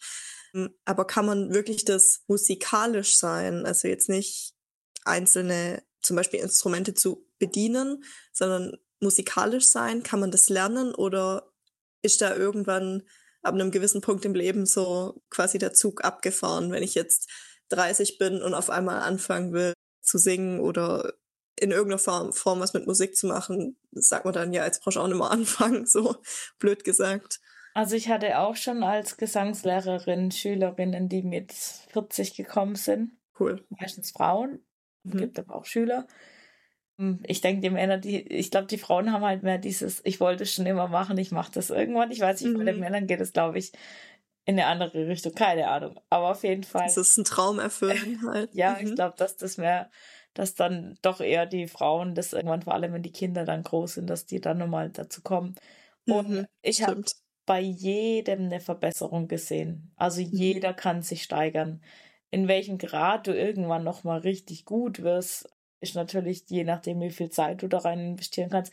Mhm. Dass du vielleicht, wenn du mit 40 anfängst, keine Beyoncé mehr wirst, dann wirst du vielleicht 100 werden, dann ist vielleicht einfach, der Körper ist irgendwann eingegrenzt. Ja, also Aha. irgendwann vom Alter her bist du einfach anders. Deswegen, also da gibt es ja auch Studien, du hast als Kind eine ganz andere Lernfähigkeit. Das hat auch einfach damit was zu tun, wie sich die Synapsen noch im Gehirn verknüpfen, wie viel. Mhm. Da gibt es auch noch so einen Bodenstoff, der, äh, ich habe vergessen, wie der heißt, aber der nimmt quasi, wenn du lernst als Kind, dann entwickelt das, das steht auch in dem Talent-Code drin, der mhm. Produziert dann quasi nochmal mehr, damit du schneller lernen kannst, schneller aufnehmen kannst und sowas. Das, das geht alles auch physisch zurück. Also unsere Biochemie ist auch irgendwann einfach ab einem gewissen Alter so, dass jetzt natürlich nicht mehr im Aufbau ist, dass du dich noch voll neu deine Gehirnsynapsen strukturierst mhm. oder irgendwas, sondern dass sie halt im Abbau sind, weil wir halt altern, also das gehört zum Alterungsprozess. Ja. Deswegen ist es natürlich, also wenn jetzt einer mit 40 kommt, ich werde jetzt nochmal Superathlet oder sowas, mhm. dann ist der Körper in einer ganz anderen Fassung, ob wir wollen oder nicht. Dein Geist kann aber immer noch stark genug sein. Ja, genau, also es ist quasi, äh, es ist nicht, es ist machbar, aber ja. es ist halt einfach nicht so so schnell und so einfach wie als jüngerer. Mensch. Und du musst Aber halt immer so sehen, die, wenn jetzt zum Beispiel damals die Britney mit 16 schon ihren Erfolg hatte, dann hat die ja auch schon von klein auf, wo du einfach schneller lernst, wo du ungefähr zehnmal so schnell lernst, wie mhm. jetzt ein Erwachsener. Mhm. Dann hat die natürlich mit 16 schon diesen Wissensschatz von mal 10, ne? Also so, als mhm. wenn du mhm. jetzt dann irgendwann mit 40 anfängst, dann dauert das halt zehnmal so lange, bis du dann dahin kommen würdest. Ja, klar, außer es werden bald Supermaschinen erfunden, dass du 130 wirst und immer noch. KI. ja. Die, aber, die, die Künstler genau. der Zukunft. Nein. Genau. Aber, das ist ein Name dann Podcast. Aber wir haben ja. echt, ich habe bei jedem Schüler, bei jeder Schülerin egal wie alt sie war, ich hatte auch eine 50-jährige Schülerin und die war über 50 im Gesangsunterricht. Jeder hat sich verbessert. Mhm. Also das cool. habe ich bei allen gesehen. Und ich finde, hey, wenn der eine oder die eine kommt und mit 50 voll Lust drauf hat und darin aufblüht und ist doch cool. Sie mag vielleicht jetzt keine, keine Ahnung, Celine Dion mehr werden oder so, aber mhm. hey, lass ihr Ding machen und sie verbessert sich. Mhm. Und dieses Gefühl, ich glaube, jeder Mensch geht darin auf, wenn er das Gefühl hat, sich zu entwickeln. Also dafür mhm. sind wir Menschen ja auch wirklich, das gibt es auch Studien, was uns glücklich macht, ist, wenn wir uns entwickeln. Also das gibt mhm. uns wirklich so einen, einen Kick von Stimmt. was ganz Tollem. Und deswegen, ich bin immer der größte Fan von allen, die, egal in welchem Alter, was sie machen wollen, einfach machen. Und mhm. ja, das, ja. ja. das ist eine gute Ansicht. Ähm, ja, du, hast ja gerade selber wieder angesprochen, das, das ist Gedankenübertragung. Mein nächster Punkt fängt an mit, du bist ja auch Gesangslehrerin. Ja. Also, ne, zu dem Thema würdest du sagen, man muss unterscheiden zwischen ich will ein Instrument lernen und ich will singen lernen oder könnte man das theoretisch gleichwertig betrachten? Und muss eine Stimme aber grundlegend irgendeine bestimmte Voraussetzung erfüllen? Oder kann theoretisch wirklich jeder singen lernen? Oder gibt es wirklich was, wo du sagen müsstest, okay, wenn deine Stimme so ist, dann brauchst du gar nicht erst probieren. Wahrscheinlich nicht. Hast du ja quasi jetzt schon vorweggegriffen, aber. Also ja. auch da, es gibt natürlich unterschiedliche Voraussetzungen. Es gibt Leute, die haben äh, größere Affinität zu tun, also zu Tonalität. Das heißt, mhm. wenn ich denen sage, Ha, dann können die das Ha ungefähr so treffen. Und dann gibt es Leute, dann sagst du Ha, die man Ha. Die, die kriegen den Ton einfach nicht. Also da, auch das ist Trainingssache, aber manche haben da einfach eine bessere Voraussetzung. Es gibt ganz wenige Fälle, wo man fast schon aufgibt und sagt, die sind einfach ton, tontot. Aha, also, okay. Ich habe das einmal erlebt in der Uni, da hat einer sehr gut produziert und äh, er meinte aber, er muss jetzt da singen und das war einfach eine Katastrophe. Also zum Produzieren war das super, er hat coole Songs gehabt, aber der hat einfach mhm. keine Töne getroffen, obwohl er eigentlich okay. eine Musikalität ja irgendwo hat.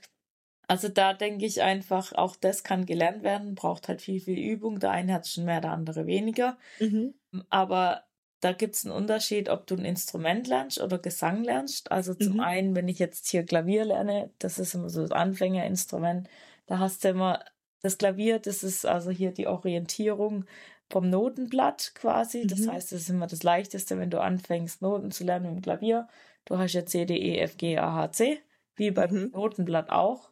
Schon mal kannst direkt hier ablesen, das ist alles skaliert von, wie so von 0 auf 100. Also immer so ganz schön Mhm. nebeneinander, während bei der Gitarre das ein bisschen schwieriger ist, weil man hat sechs Seiten und man muss ja erstmal lernen, öh, wo ist was. Also das Mhm. ist immer so grundlegend, was man halt möchte. Das ist voll interessant, weil ich dachte immer, dass Gitarre so das Einsteigerinstrument ist. Aber Man sagt es eher beim Klavier, weil das Ja. halt nach dem Notenblatt skaliert ist. Und es gibt auch, also gerade mal kurz um unter die Instrumente, es gibt auch so ein paar, nee, es sind keine Studien, es gibt ein paar Theorien, dass es verschiedene Typen an Menschen gibt, die zu Mhm. jeweiligen Instrumenten passen. Also das, man Cool. stellt es immer wieder so ein bisschen fest. Also wir machen immer so die Witze über Bassisten zum Beispiel. Das sind ja auch wirklich wie ein Instrument, so diese mehr krummigen, die halt eher so die Die ruhigen Underdogs der Band. Die. Underdogs der Band. Mhm. Während die Schlagzeuge eigentlich alle irgendwie so ADHS haben, Stimmt. die immer so hyperaktiv sind. Aha. Da geht- da- da- Das, das sind aber immer so Witze, ist natürlich alles. Also will da niemanden also auch mit ADHS oder so zu nahe treten, um Gottes Willen. Ja, aber Also klar, man man, kennt's. das so einfach so ein bisschen, ja, so Typ. Es gibt ein paar Typen, die sich einfach immer wieder irgendwie so wiederholen. Also es ist alles, Ausnahmen Mhm. sind immer offen und aber man merkt so, die Schlagzeuger haben irgendwie doch immer eine gewisse Energie. Mhm.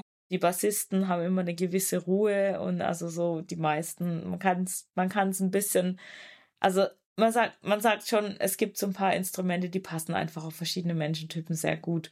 Mhm. So ein extrem ruhiger Typ, introvertiert, ist sehr, sehr selten am Schlagzeug. Ja, das sind schon Mhm. eher so.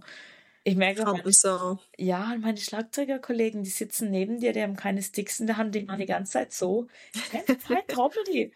Wenn ich mit dir noch, also es ist schon krass. Und äh, Ach, dann ist cool. natürlich ein Unterschied beim Instrumentenunterricht, weil ich habe ja auch Klavier unterrichtet. Da geht's, würde ich sagen, halt sehr geradlinig zur Sache, Mhm. während Gesang viel Psychologie ist. Also das ist wirklich Mhm. spannend, weil der Gesang ist es dein Körper, ja, also dein Instrument ist dein Körper. Und du hörst sofort, was für ein Selbstbewusstsein jemand hat durch die Stimme. Das hören wir auch, Mhm. wenn jemand spricht. Mhm. Das ist einfach dein Körper. Das kannst du mit dem Instrument verstecken, weil da muss einfach nur der Finger da, da, da. Ja, Aber beim stimmt. Gesang kannst du es nicht verstecken. Und beim Gesang brauchst du halt auch bei gewissen Tönen oder sowas eine gewisse Energie, eine gewisse Mhm. Kraft. Und hat ja auch mit Emotionalität ganz viel zu tun, wenn du singst. Und was ich da schon, also auch Tränenausbrüche hatte, ich kenne von allen meinen Schülern eigentlich habe ich immer so die Life-Stories gekannt. Und es ist auch Krass. wichtig, dass das rauskommt. Also deswegen sind ja auch die Frontleute, egal die Frontsänger, Frontsängerin von jeder Band oder auch so die Künstlerinnen, die Solo, das sind immer so spezielle Typen, auch immer Mhm. sehr emotional und kann man auch eigentlich nur machen, wenn man, auch da hat man eine gewisse Veranlagung, ja, also Mhm. sind sehr tiefgründige Menschen oft und es gehört einfach irgendwie dazu, sonst kriegst du einfach, also ich sage auch mal, die besten Sänger, Sängerinnen sind auch die emotionalsten Leute, weil wenn du da Mhm. oben, ja, es gibt solche und solche, aber ich persönlich merke es ja auch, wenn jemand nicht diesen Tiefgang hat oder die Emotionalität, dann Mhm. packt es einen einfach nicht. Und Das auch rauslassen zu können. ja, und dass die Stimme halt rauskommt, das ist ein Phänomen. Wenn jemand ein schlechtes Selbstbewusstsein hat, da kannst du machen, was du willst mit Technik. Du Mhm. musst an die Psyche ran. Du musst, Krass. die trauen sich nicht. Die trauen sich nicht und das hat nichts mit, Aha. ich traue mich aus dem und dem, sondern da steckt ein tiefer Hintergrund. Da haben die irgendwie was erlebt, wo sie mal äh, sich nicht, also wo sie mal irgendwie klein gemacht wurden oder sie fühlen Mhm. sich selbst nicht so viel wert. Das macht's halt dann voll aus. Und da, deswegen, also jeder, ich glaube, jede Gesangslehrerin kann das zu 100 Prozent oder Gesangslehrer zu 100 Prozent unterstützen. Gesangsunterricht ist Psychologie. Mindestens, mindestens 30 Prozent. Cool. Aber voll interessant. Also, ja, hätte ich jetzt auch nicht gedacht, aber macht total Sinn, das mal so zu hören. Ja. Mega spannend. Okay, wow, jetzt sind wir richtig deep. Und wir sind leider keine Psychologen, deswegen vorab an alle, die sich das erhoffen. Also es geht nicht zu Gesangsunterricht, weil ihr da Therapie erwartet. Ja. Wir tun unser Bestes, aber es, es gehört auch zum Gesangsunterricht einfach so ein bisschen dazu, dass man mhm. in eine tiefere Ebene geht als jetzt bei einem klassischen mhm. in Instrumentalunterricht.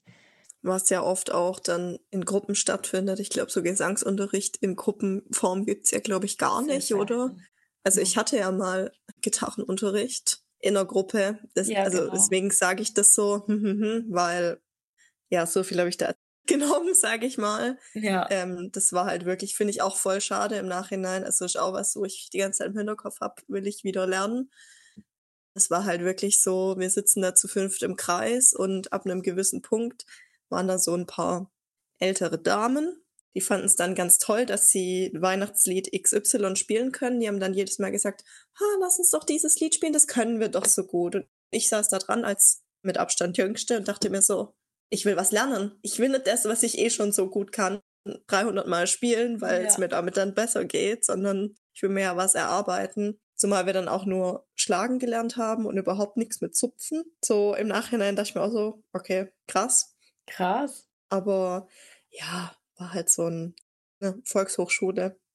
Und ich meine, ja. in der Gruppe, was willst du da auch groß? Ja klar, man kann auch in der Gruppe was übertragen, aber es kommt halt auch immer drauf an, mit was für einem Mindset man da an so einen Unterricht rangeht und auch wie die Gruppenzusammensetzung ist, denke ich mal. Und ich glaube, das hat da halt viel ausgemacht, wo ich dann rückwirkend auch ein bisschen schade finde. So, eigentlich hatte ich Gitarrenunterricht. Ich würde jetzt aber nicht sagen, dass ich Gitarre spielen kann. Und es ist auch schon ein paar Jährchen her.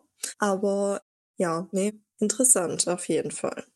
Ähm, was hat sich denn bei dir persönlich im Laufe von deiner Musikkarriere verändert, so von deinem Mindset her, bestimmte Sichtweisen, Werte, Einstellungen? Hast du da was, was dir spontan in den Kopf kommt? Ja, auf jeden Fall. Ich nehme selber die Musik noch viel, viel ernster, also wirklich als, ich sehe das als so wichtige Professionalität an oder Profession an, so rum, als früher. Also für mich ist jede Show muss einfach 100% auch sitzen. Für mich muss jeder Song sitzen. Für mich ist, also ich versuche in jedem Feld mich immer weiter zu entwickeln. Ich habe da jetzt gerade so einen Vergleich auch, was ich gesagt habe vorhin als Kind. Mittlerweile mhm. weiß ich einfach auch, wie wichtig das Üben ist. Also gerade auch, ich habe viel gelesen, auch selbst, also einfach nur gelesen über solche Sachen wie hey, es ist nichts angewohnt, du musst üben, üben. Ich habe mir viele Biografien angeguckt und dachte, wow, fuck, die üben echt. Mhm. Also die Zeit, die man investiert und die effektiv dann halt nutzt, das ist mir extrem wichtig geworden. Und das mache ich auch wirklich regelmäßig täglich. Einfach irgendwas. Und wenn es für mich nur eine Stunde ist, wo ich sage, ich mache jetzt eine Stunde Songwriting üben oder so, aber so wirklich diese Skills üben, das ist mir ultra wichtig geworden. Einfach dieses nie stehen zu bleiben, noch viel, viel mehr zu entwickeln. Das hat sich bei mir extrem verändert. Es ist nicht so, dass ich nie weiter wachsen wollte oder so, aber mhm. durch das, ich habe viel gelesen, aber halt auch so selbst im Bereich Entrepreneurship, über Bereich Mindset, Persönlichkeitsentwicklung. Und irgendwann kam so mein Bewusstsein, so war mal, boah, ich habe, ich kann den Output nicht kontrollieren. Also ich kann nicht kontrollieren, ob ich vielleicht doch noch eine Nummer eins, ein Grammy oder so kriege. Das kann man einfach nie kontrollieren. Mhm. Da spielt zu viel extern rein und das hat mich immer fertig gemacht. Aber ich habe dann irgendwann gecheckt, ich kann den Input kontrollieren. Mhm. Und daran ist so mein Mindset, das hat sich völlig geschiftet, dass ich sage, okay, ich kontrolliere mhm. den Input und darin stecke ich meine Energie rein. Und dann das, was rauskommt als Ergebnis, das überlasse ich dem Universum. Aber ich weiß, was ich reingesteckt habe und da, mhm. daran arbeite ich jeden Tag. Also nie darauf ausruhen und immer in sich selbst investieren und an sich selbst arbeiten in künstlerischer Hinsicht. Ja, das auch wirklich ernst zu nehmen, wenn man es ernst möchte. Also, mhm. wenn man möchte, dass das was Ernstes wird. Also, das finde ich halt auch sehr wichtig. Und dann nimmt man auch den Druck raus von dem Outcome. Ne? Weil manchmal macht man sich immer diesen extremen Erfolgsdruck nach außen. Aber du kannst ja das Außen nicht kontrollieren. Aber mhm. wenn du den Erfolgsdruck nach innen so ein bisschen legst, wo du sagst, okay, was sind meine Ziele, wo, wo will ich, wie will ich sein, also wie will ich mich entwickeln, das kannst du ja kontrollieren und dann nimmst du ja ganz viel Druck raus. Mhm. Und das hat sich bei mir ultra geschiftet. Und seitdem, entwickle ich mich auch brutal. Ich glaube, vorher habe ich immer so ein bisschen unterschwellig auch gar nicht gewusst, wie kann ich denn weiterkommen und mich weiterentwickeln und und auch so, also ich hatte viele so, so Lücken in meinem Kopf, sage es mal Mhm. so, wie ich da hinkomme, wo ich hinkommen möchte. Mhm. Bis ich gemerkt habe, wo ich hinkommen möchte, war ganz viel extern so bestimmt so. Mhm. Ja, ich möchte unbedingt einfach mal einen großen Hit oder was Virales oder einen Mhm. Grammy oder so, aber das kannst du ja alles nicht kontrollieren, aber so was ich halt reinstecke und wie ich mich, wo ich mich sehe als Sängerin, als Songwriterin, als Produzentin, als Künstlerin, so diese Steps, die kann ich halt unheimlich kontrollieren und da kann ich mir Ziele setzen und dran arbeiten. Das kann man ja, glaube ich, auch auf viele andere Lebensbereiche generell beziehen, Ja, dass man ja eben dieses externe beziehungsweise oft so gesellschaftliche Erwartungen Genau nicht beeinflussen kann, aber wie Ja. man selber halt dann damit umgeht oder was man selber halt möchte, das dann halt auch umsetzen und Grenzen ziehen. Hey, das betrifft nur mich und das möchte ich. So, ja, Genau, das ist auch wichtig. Was andere denken, ist auch extern. ja, Und das muss man auch abschalten und dann auch wieder nicht denken, ja, wenn ich den Schritt mache, dann denken die das, sondern wenn ich den Schritt mache, dann werde ich oder dann bin ich mhm. für mich oder dann habe ich das für mich erreicht. Und dann grenzt man sich ja auch wieder extern ab. Und das ist echt Mhm. wichtig einfach. Weil wir können eh nicht beeinflussen, was außen passiert ja, oder was ja. kommt. Voll. Ja, gesunde Einstellung. Was würdest du einem jungen Nachwuchskünstler, Nachwuchsmusiker raten, der einen Fuß in der Musikbranche oder ja, sich fassen will oder sich eine Musikkarriere aufbauen möchte, aber halt gar keine Kontakte hat oder niemanden, der ihn da irgendwie an die Hand nehmen kann? Wie sollte man da vorgehen? Darüber habe ich mal einen Blogpost geschrieben, der kommt bestimmt auch Cool. online. Sehr Und gut. das ist, ich sage mal, relativ simpel, aber Mhm. nicht einfach. Ähm, Okay. Mhm. Meine größten Kontakte, ich hatte zwar ein paar von meiner Mutter bekommen, aber meine größten Kontakte kamen dadurch, ich bin von Band zu Band gegangen und habe gefragt, darf ich mal was singen? Okay. Und ich habe wirklich, glaube ich, ich, hab manche, ich bin manchmal dreimal hingegangen zu einer Band und habe gefragt, darf Mhm. ich mal was singen, bis ich was singen durfte. Und Okay. ich weiß, dass das viel Mut bedarf, aber dieses ständige, sagen wir mal, das Exposen und immer wieder irgendwo auf eine Bühne und immer wieder Kontakte und immer wieder raus und immer wieder andere zuschauen und immer wieder beweisen. Dadurch habe ich, ich habe dadurch Mhm. all meine Kontakte gekriegt. Inwiefern hingegangen? Ich, Also, bin- also ich bin wirklich zu den Gigs. Ich habe Oh, geguckt, okay. wo spielt wer. Ich habe mir vielleicht vorher so angeguckt, wie sind die so, oder ich habe schon mal was von denen gehört. Oder ich habe einfach gehört, da spielt jemand. Also das, wir waren ja noch so ein bisschen post Instagram oder halt Mhm. pre-Instagram, pre-Facebook, Mhm. also alles davor. Da gab es ja noch nicht so dort und dort. Und da gab es noch Plakate, da gab es noch das äh, Mhm. Und so weiter. damals. Genau, und auch muss man echt dazu sagen, da gab es auch noch keine, du kannst viral auf TikTok werden. Das gab es Ja, nicht. klar, Das war alles ja. noch live. Plattform gab es ja noch gar nicht. Nee, das ist auch Spotify, das, das war alles noch live. Mhm. Also, wo fängst du denn da an? Ja, ich kann ja auch nicht, ähm, von hier aus konnte ich jetzt auch nicht geschwind mal nach Amerika Ja. und äh, bei irgendwie Britney an die Türe klopfen und sagen, darf ich mal bei dir was singen? Also fängst du ja erstmal lokal an, ja, und das kann ja jeder Künstler machen, einfach mal Mhm. um Erfahrung zu sammeln. Und ich habe dann immer geguckt, okay, wo spielt welche Band? Und äh, bei mir war es zum Beispiel, ich, durch das, dass ich, ich kenn, kannte die ganzen Festzelte relativ gut, weil da, Mhm. also mein Vater hat uns früher selber immer in Festzelte mitgenommen und Mhm. ich kannte so diese, das ist ja auch eine eigene Plattform für sich, ja, so eigene Musikrichtung. Und mir hat es damals auch noch so mit 15 gefallen. Und da gab es eine Band, so eine Partyband, in dem Fe also so, die gerade so Festzelte bespielt hat, die waren für mich die Heroes. Also die haben eine Show gehabt, die hatten eine tolle Sängerin, das war eine tolle Liveband, die haben alles live gemacht, die waren eine große Mannschaft, da war ein tolles Bühnenbild, da war Mhm. äh, ne, also Cool. Klamotten und alles umgezogen und das war so, die Leute sind abgegangen und das war so meine Heroes damals. Zudem bin ich erst einmal mit äh, 18, also ich war 15 auf dem Konzert, bin dann immer Mhm. wieder hin Und mit 18 habe ich zum ersten Mal gefragt, habe ich dann allen Mut genommen, darf ich mal was singen? Mhm. Und stand dann auf der Bühne und habe dann mit zittrigen Knie, ich habe so gezittert. Und dann habe ich mhm. WhatsApp mhm. mit der Gitarre gesungen. Mhm. Und es war das erste Mal, dass ich vor so 2000 Leuten mit so einer Stimmung gesungen hatte, wo die wow. Leute einfach nur mitgesungen hatten. Also die haben dich dann ungefiltert, sage ich mal, auf die Bühne gelassen und dir einfach mal vertraut, ja, dass das. Ich, ich habe dann cool. gesagt, ich zu, meine Eltern sind Musiker, dann auch mein, mhm. mein Joker von den Vater genau Flat Flavors ja. und so weiter und habe dann gesagt, ich mache auch Musik, seit ich klein bin und ich würde voll gerne mal bei euch singen. Ich habe euch schon so und so oft gehört und darf ich mal was singen. Mhm. Ähm, meine Mutter ist auch Sängerin, also ich habe also ich habe ein bisschen äh, Erfahrung, aber einfach so ein bisschen erzählt.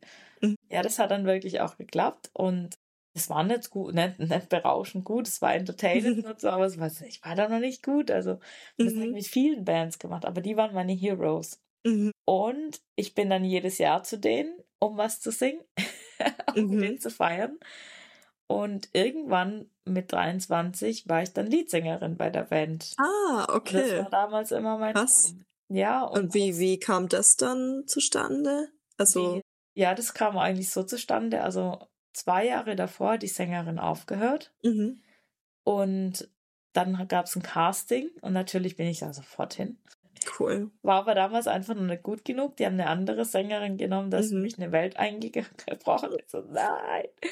Und dann bin ich trotzdem noch mal weiterhin hin und habe mhm. dann gesungen. Und halt ein Jahr später hatte ich mich dann total weiterentwickelt. Oder anderthalb Jahre später. Und dann habe ich nochmal bei denen halt wie immer, darf ich nochmal mhm. was singen, bin gerade da. Und dann haben die gesagt, boah, du hast dich ja voll entwickelt. Und die haben gerade die Band cool. zwei Sängerinnen gesucht, also noch eine zweite. Oh. Was ein Zufall. Dann, ja, und dann konnte ich da rein und ich habe das mit vielen Bands gemacht. Damals noch bei uns in Heilbronn gab es ja noch Guns und Friends zum Beispiel. Oh ja. Ähm, Im Lenas und mhm. wir hatten unsere Akustikband Red Reason und mhm. bin ich auch zu dem Leadsänger hin und habe gesagt, du, wir haben eine Band, dürfen wir mal was singen. Mhm. Immer, also in jeder Band, wo ich immer war, so habe ich es in London auch gemacht, in London auf der Champs mhm. und so und Open. Mic und überall. Also einfach mal hingehen zu den Bands. Jetzt heutzutage gibt es neue Möglichkeiten, ja. Mhm. Also heutzutage würde ich jedem empfehlen, einfach sich auf TikTok zu exposen oder. Insta Reel mhm. und einfach was zu singen. YouTube. Oder YouTube, ja, das war ja früher alles noch ja, nicht da. Amos. da musste Justin live Beep. auf die Bühne und wurde live entweder ausgebuht oder bejubelt, aber jetzt kannst du es ja heimlich machen. ja, das stimmt. Aber das Internet vergisst auch nicht. Das ne? vergisst auch nicht. Hat alles Vor- und Nachteile, aber ja, stimmt. Und, und auch da, ich glaube, die meisten, die das nicht machen, die haben Angst, dass es scheitert. Mm, ja. Und ich kann dir gar nicht sagen, wie oft ich mich blamiert habe. Also mhm. wirklich oft. Und gerade bei dieser einen Partyband, wo ich später Leadsängerin war, der erste Auftritt, mein Knie hat so gewackelt, dass der Schlagzeuger hinterher zu mir kam und gesagt hat, ich habe ihn aus dem Rhythmus gebracht. Also solche Sachen, also ich war, wir waren teilweise auch mit der Band, der, der Akustikband. Ach Gott, was haben wir für Auftritte gehabt, wo wir wirklich, also, wo wir abgekackt haben, richtig abgekackt, so richtig peinlich abgekackt. Aber wo die Leute. Hast nur du das dann so empfunden oder? Nein, nein, nein, nein, nein, Ja, ja, auch geile. Story. Red Reason, Unplugged Band. Wir mhm. wollten unbedingt bei uns in Heilbronn, also nochmal, das war so ein bisschen noch Post äh, vor Insta, vor Facebook. Mhm. Live war noch, also wir waren auch eine Coverband noch dazu. Aber wir hatten unser eigenes Stil, eigene Interpretation.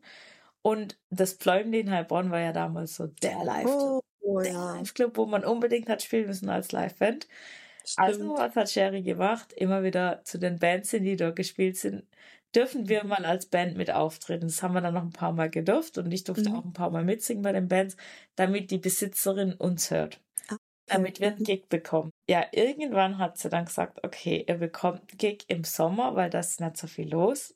Mhm. Kein Haupt, keine Hauptsaison und dann kann man mhm. das mal ein bisschen. Nicht so ein hohes Risiko. Ja, mhm. und wir waren ja ganz jung, wir waren ja, ja. sehr junge Band. Mhm. Also endlich, nach Bitteln und Betteln, ich, ich, dass die mir überhaupt ein Gig gegeben hat, war ein Wunder. Ich glaube, ich habe die so genervt irgendwann. ich habe die echt genervt, mit Gott. Mhm. Also hatten wir im Juli kurz vor deren, die machen ja dann irgendwann immer Schluss und dann kommen nur so Mhm. die Ausläuferbands, so, ja, so ein bisschen kommt da. Einen hatten wir endlich unseren Gig. Und wir waren, oh Gott, wir waren so schlecht. Das war, also am Anfang fing es so gerade noch so gut an. Dann kam der Gonzo von Gonzo and Friends, was ja damals Mhm. unsere Heroes waren, in dem, weil die haben auch so interpretiert und Mhm. lackt und, und dann waren wir alle nervös. Der kam extra zu uns zum Zugucken, weil er uns eigentlich mega geil fand und uns supporten wollte.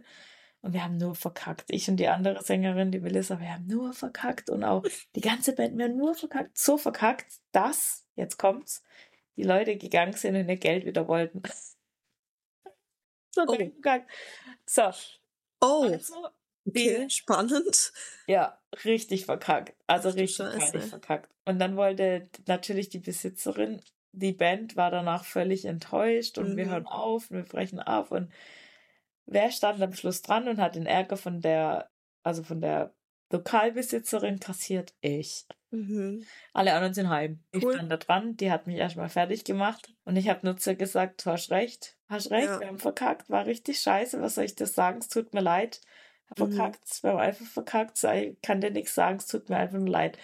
Also Mhm. hat sie sich dann irgendwie beruhigt, ich dachte echt, die frisst mich jetzt, aber es hat Mhm. sich irgendwie beruhigt und dann hat sie gesagt, ich gebe euch nächstes Jahr nochmal eine Chance. Okay, krass. Mhm. Ich Wow. so, okay, Cool.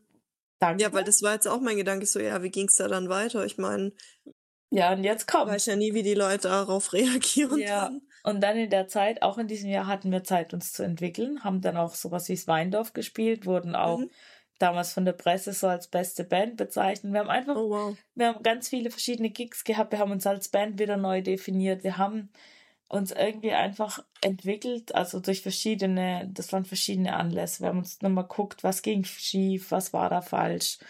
Also das ist auch analysiert so ein bisschen. Wir haben uns erstmal Mhm. als Band wiederfinden müssen, weil wir hatten dann ein bisschen so ein, wir waren jung. Es gab, natürlich gab es da einen Streit, ja, also so, äh, Mhm. du bist schuld, das und das und wir waren Oh halt jung. Aber ein Jahr später, ungefähr dieselbe Zeit, Off-Season, Mhm. ich's mal, haben wir echt abgeliefert, richtig abgeliefert, dass die Leute wirklich gesagt haben, boah, wer sind die, wir kommen wieder. Und, also es war ein Jahr später, selbe Off-Season-Zeit, also Juli. Und Mhm. dann kommt ja die Sommerpause, deswegen ist es so, Sommer machen die in so einem Lokal nichts, weil wer, wer geht dann lokal, gehen ja alle Biergarten Mhm. raus. Aber dann fängt ja die Saison wieder November an. November ist die Hochburg. Haben wir gegen, Okay. Haben wir gegen November bekommen und das Haus war voll. Und die Mhm. Leute sind, wir hatten, wir hießen Red Reason, also so rot. Und die Leute sind sogar mit Fans, also in Rot gekommen. Krass. Ja, Okay, das wow. war anderthalb Jahre später dann nach diesen. Und deswegen ist es halt auch immer, und ich habe echt viele Auftritte verkackt. Mhm. deswegen, was ich jungen Künstlern immer sagen würde, erstmal machen, probieren, hingehen, fragen und nie Angst haben vor Scheitern, weil das, ey, das ist so normal und es ist peinlich, das tut voll weh. Also, Mhm. das sind immer Tage, die du danach am liebsten in den Erdboden versinkst. Mhm. Immer. Aber du entwickelst dich immer draus und es gehört einfach dazu. Und ich kann nur jeden ermutigen, nicht zu glauben, dass jeder auf die Bühne, also keiner geht auf die Bühne und ist perfekt. Mhm. Das ist alles ein Entwicklungsprozess und ich finde deswegen immer, man muss den jungen Leuten die Plattform geben, die Chance geben. Ich weiß selber, also ich habe ja auch gesagt, gerade mit meiner Stimme, ich habe so lange gebraucht, bis ich die kontrollieren konnte, weil das sind andere viel, viel weiter. Wenn ich da jetzt manche sehe, denke ich mir, boah, fuck. Und man muss davor keine Angst haben, wenn man, es sollen erstmal die anderen nachmachen, die trauen sich gar nicht auf die Bühne. Mhm. Ja, das stimmt. Ja. Ist so. Das kann ich allen nur mitgeben, auch richtig drauf zu scheißen, was die anderen sagen. Es einfach probieren und besser werden. Mhm. Ja, es war doch ein sehr schönes Schlusswort von einem, ich glaube, sehr langen Podcast, länger als Ja. wir erwartet haben, aber why not? Ist doch cool. Ich fand's auch, also wir kennen uns jetzt ja auch schon eine Weile, aber es war trotzdem fast alles neu für mich und trotzdem mega, ja, interessant, das mal so von dir zu hören, von der Interviewer-Perspektive aus. Über sowas redet man ja jetzt auch nicht einfach so kontextlos, deswegen fa- fand ich mega spannend. Danke für deine Offenheit, dass du dir auch die Zeit genommen hast, gell? Danke dir auch. War sehr cool. Die Fragen waren sehr schön. Das freut mich. Und ich denke auch, dass es oder hoffe, dass es auch Musik, jungen Musiker, Musikerinnen auch wissen, was bringt. Aber ich denke, die Inhalte werden hoffentlich ja Reichweite finden für passende Leute. Das war's mit der heutigen Episode des Ziegelei Academy Podcasts. Wenn dir die Folge gefallen hat, dann lass ein Like da, ein Subscribe, teile gern den Podcast und folge uns natürlich auf allen Socials unter Ziegelei Akademie mit IE. Oder schau vorbei auf unserer Homepage www.ziegelei-akademie.de. Ja, schreib uns gerne eine Nachricht, was dich sonst noch interessiert und wir freuen uns, von dir zu hören. Bis zum nächsten Mal.